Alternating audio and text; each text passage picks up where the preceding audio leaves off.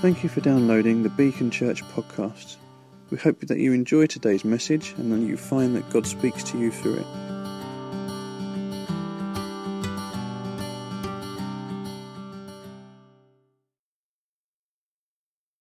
One Corinthians verse 13, uh, chapter 13, verse 13 said, Now these three remain faith, hope, and love. And I just felt that as we begin to uh, just, I suppose, walk our journey, continue our journey, it would be good to reflect that though we have lost Ben, there are things that remain faith, hope, and love. And we've been reminded in recent days as a church, as I'm sure people are all over the world, of the fragility of life that life doesn't remain. That there is no one sitting in this room who was here 150 years ago. But there are things that still remain. And you don't need to be a Christian to have that experience. It's not only Christians who have friends and family who pass away. Whether you're a Christian or not, you will experience that one of the questions that arises, it talks about faith, hope, and love. We're not going to look at that in, that in that order, but one of the questions that arises that gets exposed at a moment like this, and a moment like this for anybody in your life, if you are going through it, is where is our hope? Where is your hope? Right now? It's easy to answer that question with, oh, my hope is in God. But that will be tested as to whether your hope really is in Him. Upon what and upon whom are we putting our trust right now? So I'm just going to read a passage from Psalm 33, and uh, this won't be long, but it's hopefully some thoughts to help us. Psalm 33 says this The king is not saved by his great army, a warrior is not delivered by his great strength. The war horse is a false hope for salvation, and by its great might it cannot rescue. Behold, the eye of the Lord is on those who fear him, on those whose hope is in his steadfast love. Let's pray. Father, um, we don't want to just move on from such wonderful testimonies. And God, we don't want to, um, uh, we don't want to forget how amazingly encouraging it is and how unusual it is to have people of that age express such a passion for you. Father, that is not every day.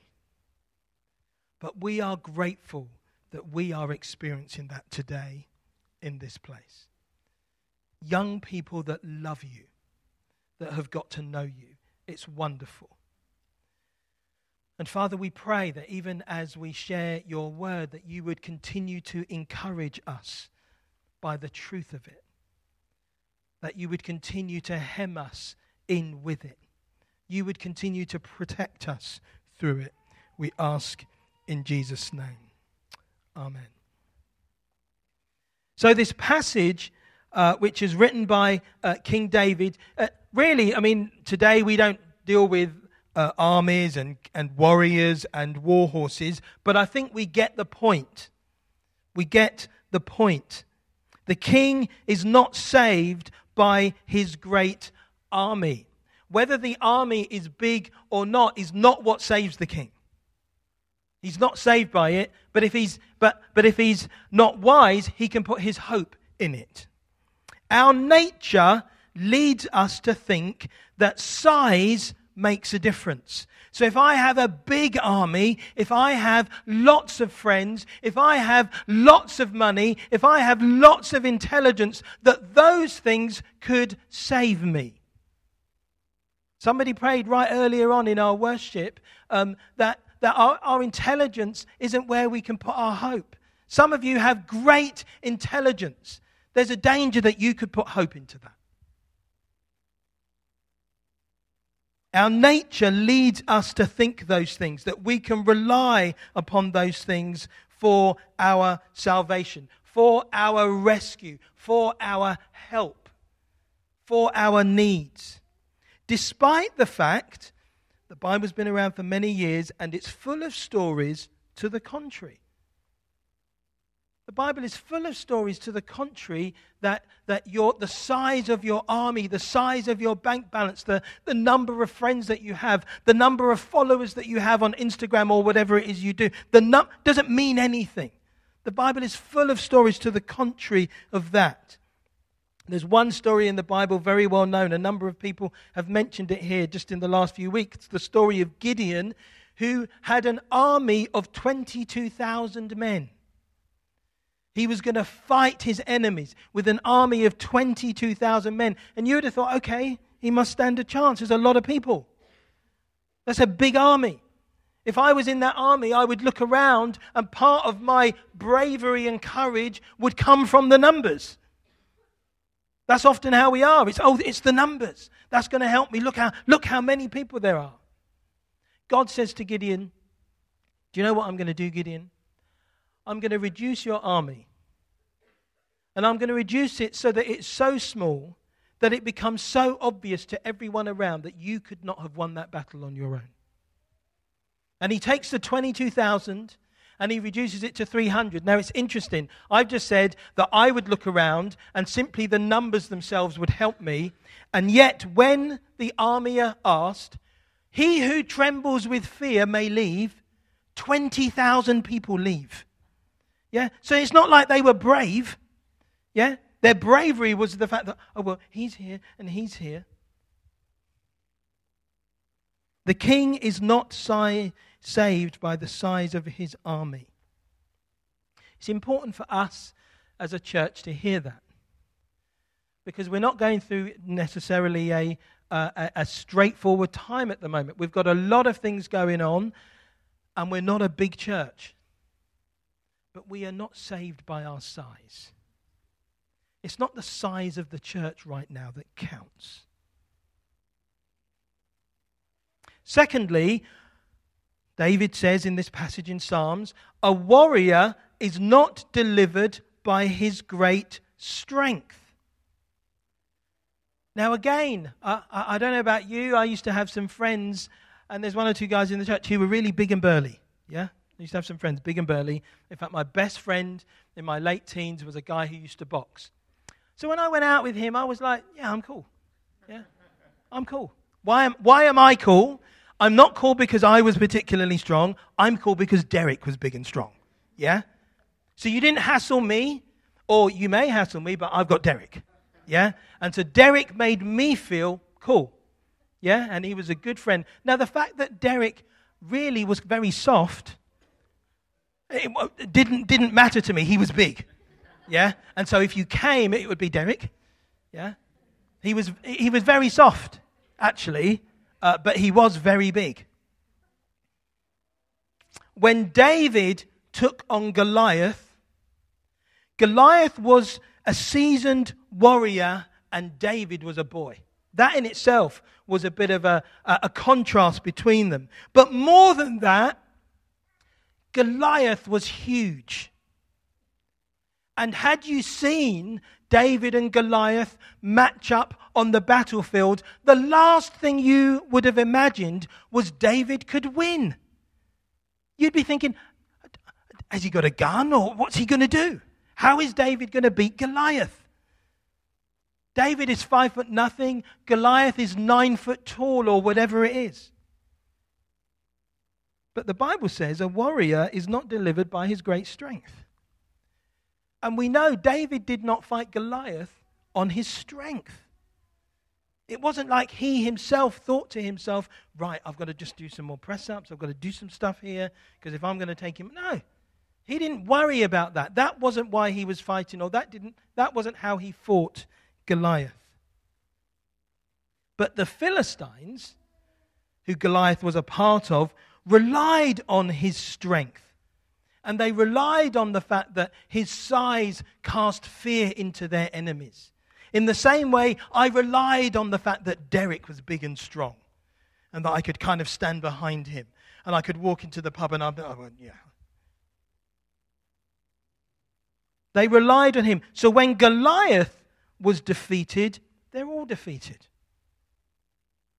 The problem when you put your hope or trust in things other than God is those things often that they're not designed to carry it. So they don't. Your intelligence was never designed to be the thing that you put your hope in. So when you put your hope in it, you'll soon discover, oh, it doesn't quite do it.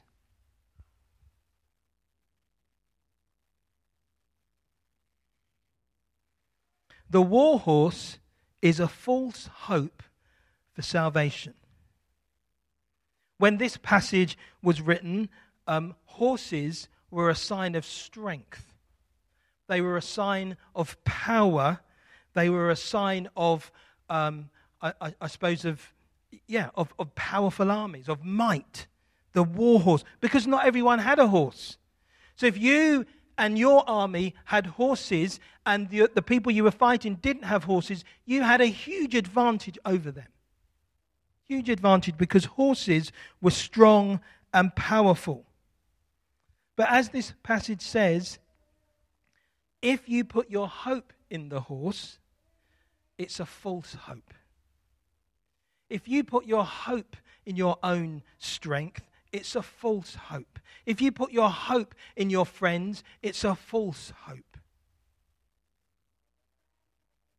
If you really want to be rescued, if you really want to be saved, if you really want life to change, even as those guys talked about change in their lives, and what was interesting about the way they spoke, you didn't get any impression of striving.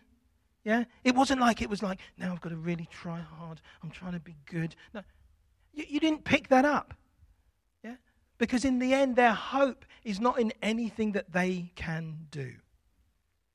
And our hope is not in anything that we can do. Don't put your hope in something that will never deliver. Yeah? Intelligence is good. Money, money can be good. All those things can be good. But when you put their, your hope in them, they become bad because they were never designed for that. And how do you know if your hope is in your money? How do you know if your hope is in your intelligence? Yeah? You know because when things that you put your mind to don't work, you get kind of fearful. You begin to struggle. You begin, oh my goodness. When you realize, oh, my money, I don't know, I, don't, I haven't got enough money. How am I going to do it? The moment you begin to rely on those things, you begin to, it begins to feel, you begin to feed it. If your hope is in size and your church goes from a thousand people to 20 people, if your hope is in size, that will become obvious because you'll struggle. If your hope is in God, I'm not saying you'll just twiddle your thumbs, yeah? But you'll know where you're leaning. You're leaning a different place. The Bible makes this point so many times. And as I said, today we don't speak of armies and war, warriors and horses, but we know the point. We can be prone to put our hopes in things that will ultimately not save us. We are prone to that we are drawn to that. And sometimes we're even drawn to get muddled and think that, oh, God gave me this money, God gave me this intelligence, which He did. And so suddenly that becomes my reason for putting my hope in it, which we shouldn't.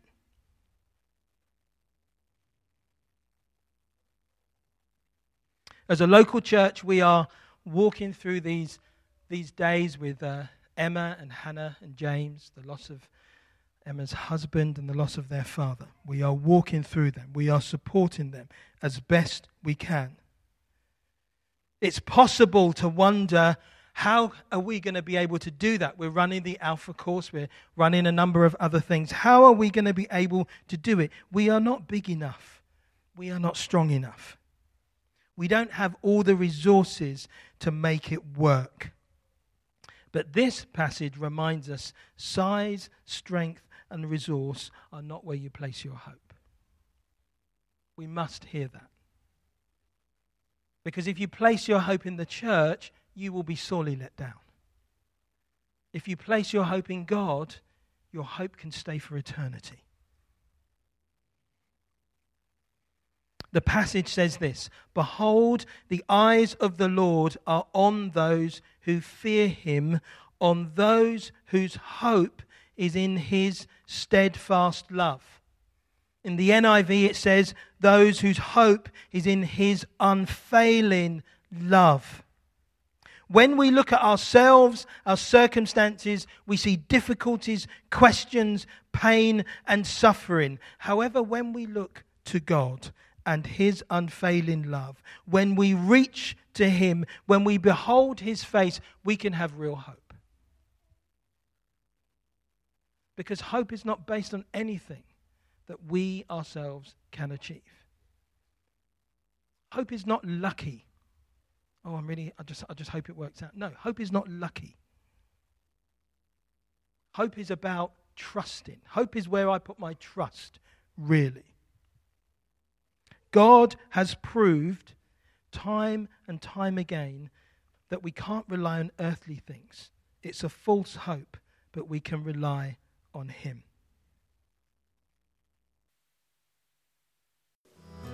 You have just listened to a Beacon Church recording.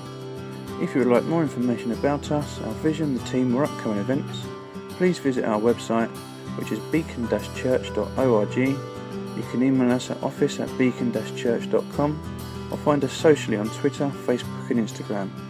You are welcome to share this recording as you wish, but please do not make any edits without express consent. Thank you.